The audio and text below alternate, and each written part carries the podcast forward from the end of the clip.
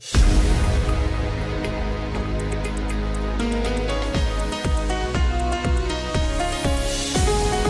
Aprovadas propostas de descriminalização das drogas sintéticas apresentadas pelo PSD e PS na Assembleia da República. Atores do Teatro Dona Maria II começam hoje pelo Faial, uma turnê que passará ainda por São Miguel e Terceira. A Alemar Rally TAC, quarta prova do Campeonato dos Açores de Rallys esta temporada, vai para a estrada na Terceira a partir das 20 horas. Para amanhã, sábado, dia 8, períodos de céu muito nublado com boas abertas em todas as ilhas da região. Esperam-se temperaturas mínimas que variam entre os 17 e os 18, máximas entre os 23 e os 25. Depois dos títulos, o desenvolvimento com Sais Furtado.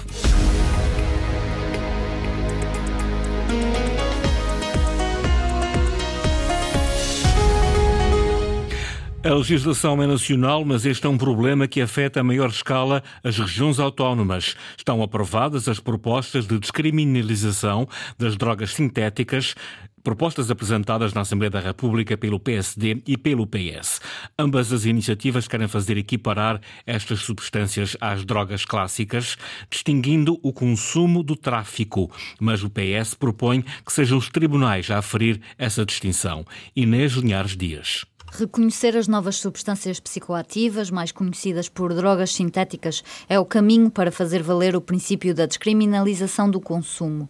Uma lei em que Portugal foi pioneiro e que permite distinguir o tráfico do consumo. Francisco César, eleito pelo PS Açores à Assembleia da República, explica. Uh, o que nós fazemos com essa proposta, com este projeto de lei, é exatamente incluir as, as NSPs, as drogas sintéticas, no grupo de drogas como a heroína, como a cocaína, como o, o, o, a cannabis e outras substâncias onde a distinção entre um consumidor e um traficante é claramente efetuada. E com isso nós podemos alocar recursos para aquilo que são necessários, para aquilo que é verdadeiramente necessário. Tratar os doentes, uh, evitar que eles vão para a cadeia. O socialista diz ainda que esta medida permite libertar o sistema judicial para o que importa: controlar o tráfico de droga.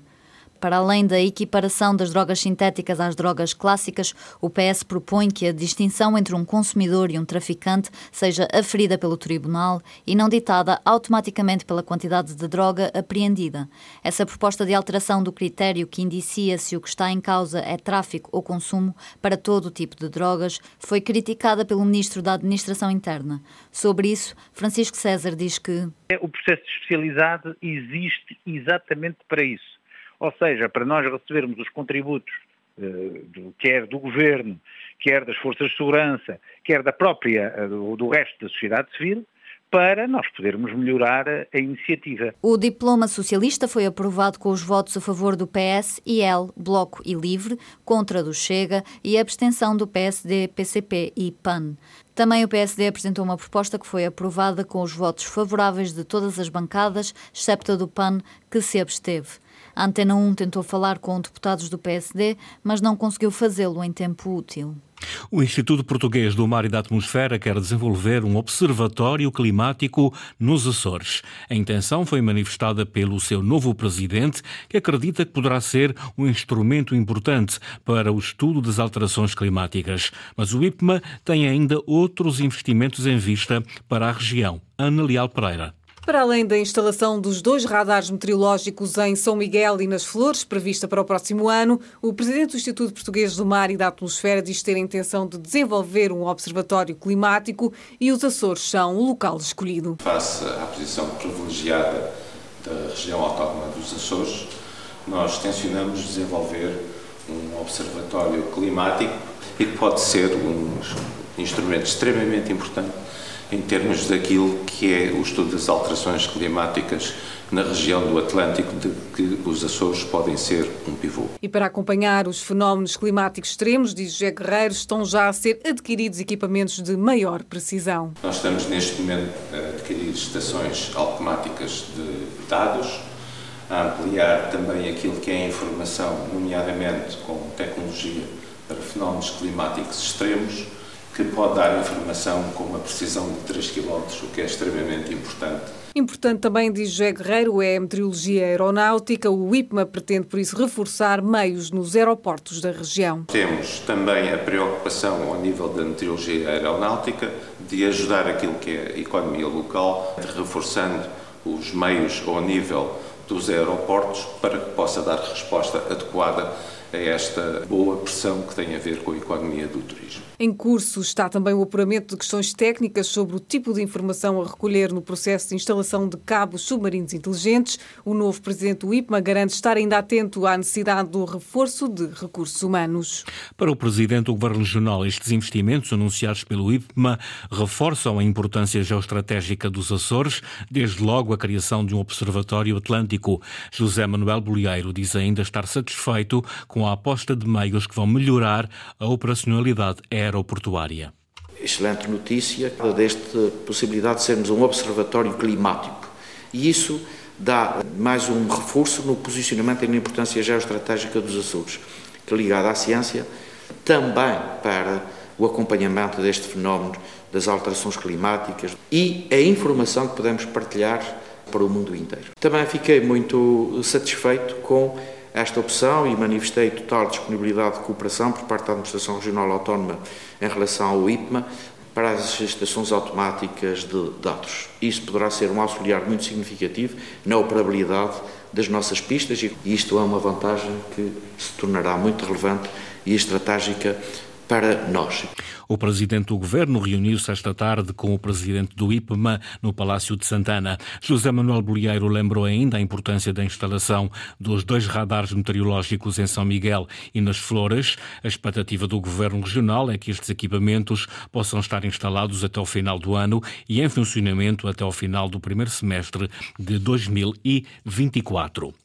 A secretária regional de Educação e Assuntos Culturais nomeou hoje para chefe de gabinete a ex-adjunta Ana Cláudia Veríssimo, após a demissão do anterior titular do cargo, alvo de uma caixa por ameaça. A nomeação está publicada hoje em Jornal Oficial da Região. As mudanças na Secretaria Regional acontecem depois de o escritor Joel Neto ter apresentado na segunda-feira queixa contra o então chefe de gabinete Sofia Ribeiro, eh, acusando António Bulcão de ameaças após o lançamento de um livro sobre a pobreza na região. Na saúde, Mónica Seidi anuncia novas contratações de médicos para os Açores. A secretária regional reúne-se esta manhã pela primeira vez de forma presencial com a direção da Ordem dos Médicos na região. Na agenda, as reivindicações já antigas da classe. Sandra Pimenta.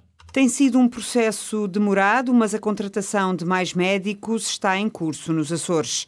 A garantia foi deixada pela secretária regional da Saúde, Mónica Seidi, à saída da reunião com a direção do Conselho Médico da região. A nível de novas contratações, temos previstas perto de 25 de âmbito hospitalar e também a nível de cuidados de saúde primários, uma vez que os concursos para no âmbito da medicina geral e familiar terminaram recentemente, temos também previstas cerca de 30 vagas. Novos médicos a caminho do Serviço Regional de Saúde e para quem se pede também novos incentivos à sua fixação.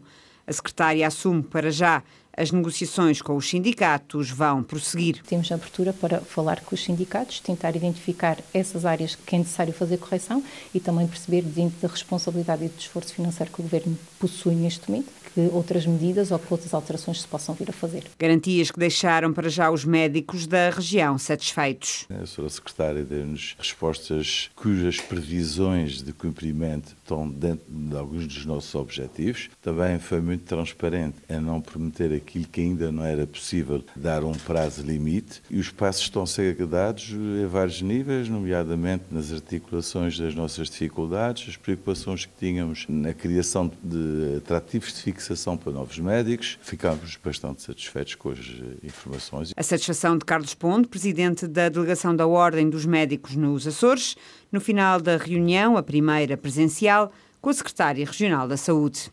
Estão inoperacionais há quase um mês a maioria das 13 estações de referência nos Açores que permitem aos topógrafos fazer as medições para a implantação de projetos e cadastros prediais. Quatro delas são propriedade da região, as restantes de entidades privadas de investigação na área da geodésia. Contatado pela Antena Açores, o diretor regional do Ordenamento do Território, Emanuel Barcelos, explica qual a origem do problema. As estações existem e estão lá a trabalhar. Uh, a questão é que é é, não se consegue chegar a elas porque elas não estão configuradas para entrar na rede de comunicações que a MEL uh, disponibiliza. E, portanto, só mesmo mexendo nos equipamentos é que se consegue retirar os dados de configuração, alterar os dados de configuração, voltar a carregar no equipamento para que ele volte a funcionar. Nós estamos disponíveis e temos estado a colaborar com eles e, e, são os nossos técnicos que lá vão ao local. Mas só mesmo com uma intervenção local é que se consegue solucionar. Eu não consigo dizer em concreto uma data. Possivelmente, por exemplo, durante a próxima semana é capaz de ficar resolvido. Mas até lá, diz, os topógrafos da região podem continuar a fazer o seu trabalho. Podem sempre fazer levantamentos eh, topográficos que não são feitos em tempo real e que eh, podem ser posteriormente corrigidos porque os equipamentos, apesar de não estarem ligados já à rede, mas estão a recolher dados e a guardar dados. E, portanto, quando conseguem ligação à rede, eles descarregam estes dados e depois é possível em gabinete fazer um pós-processamento dos dados e, portanto, retificá-los corretamente. Limitações ao trabalho dos topógrafos. O diretor regional do ordenamento do território espera ver resolvidas estas situações durante a próxima semana. Um sismo com magnitude 2.4 na escala de Richter foi sentido hoje nas Velas, em São Jorge. Segundo o Civisa, Centro de Informação e Vigilância Sismovolcânica dos Açores, o sismo foi registado ao meio-dia e 26 minutos e teve epicentro a cerca de um quilómetro a oeste da Beira. Em comunicado divulgado na página da internet, o Civisa refere que o sismo foi sentido com intensidade máxima de 4 na escala de Mercalli modificada nas velas. Açoriano conquista um lugar especial no espaço, um lugar com 3 km de diâmetro que orbita na cintura de asteroides entre Marte e Júpiter e demora 4 anos e meio a dar a volta ao Sol. Este asteroide foi batizado com o nome do astrofísico açoriano Pedro Machado, uma honra garantida pela União Astronómica Internacional. O cientista explica porque é que este enorme objeto é interessante. Porque nessa região devia haver um planeta. Pelos nossos modelos de formação e evolução do sistema solar, deveria haver aí nessa zona um planeta. E ele está lá, só que não está montado, como eu costumo dizer. Está desmontado. É como se fosse um planeta Lego. As, as componentes estão lá, eh, como se fossem peças de Lego, são os asteroides que existem na cintura de asteroides, mas pelo facto de, do planeta Júpiter, que tem uma massa enorme e uma força gravitacional enorme, passar, eh, quando vez, perto da, da, da zona que estavam, em que se estavam a aglomerar, vamos dizer assim, os pedaços que iam formar o tal planeta, isto provoca uma disrupção gravitacional e eles desmontam, desagregam-se. Pedro Machado é assim que se chama agora este asteroide, que tem componentes na, da altura da formação do sistema solar e outras até que o precedem. Permite estudar as origens do nosso sistema, mas também dos exoplanetas que orbitam em torno de outras estrelas. Atores do Teatro Dona Maria II estão em turnê pelos Açores, apresentam os espetáculos O Misantropo, baseado no texto de Molière, Casa Portuguesa e o projeto Canta Conto Canta. A primeira apresentação vai acontecer esta noite no Teatro Feialense, seguem depois para Ponta Delgada, Ribeira Grande e Angra do Heroísmo. Luís Branco. Teatro Dona Maria II está nos Açores. O projeto chama-se Odisseia Nacional. Trazer o teatro de qualidade numa logística complicada que Sónia Teixeira, vogal do Conselho de Administração, quer continuar. Esta relação que agora foi estabelecida com estes parceiros locais que foram fundamentais para que ela se realizasse, teria sido praticamente impossível fazermos, fazermos isto, apesar dos recursos que alocamos, sem, sem a colaboração uh, das câmaras municipais uh, onde vamos estar, da Direção Regional de Cultura, portanto, uh, foram parceiros fundamentais e eu acho que agora criada esta relação é alimentá-la e tentar que no futuro ela, ela continue. O projeto Odisseia Nacional está a percorrer diferentes conselhos do país. A par da apresentação de teatro de qualidade, existem simultâneo oportunidades de troca de experiências e de formação. Pedro Penin, diretor artístico, regozija-se com o êxito já alcançado em 33 conselhos, com mais de 19 mil espectadores. A criação desta Odisseia, ela pressupõe que haja um, um, um investimento estrutural na estrutura uh, do próprio Teatro Nacional que permita que, independentemente de que esteja à frente da direção artística do teatro, isto possa continuar. De facto, esse desígnio nacional faz parte da nossa missão pública, portanto, é absolutamente fundamental que o Teatro Nacional esteja presente, nomeadamente na região autónoma dos Açores e noutros pontos do, do, do país. Na Horta, o Teatro Nacional Dona Maria II apresenta a peça O Misantropo, onde os atores recriam sobre o texto de Molière. Igual espetáculo a 21 deste mês em Gradualismo. A 14 em Ponta Delgado, o espetáculo Casa Portuguesa.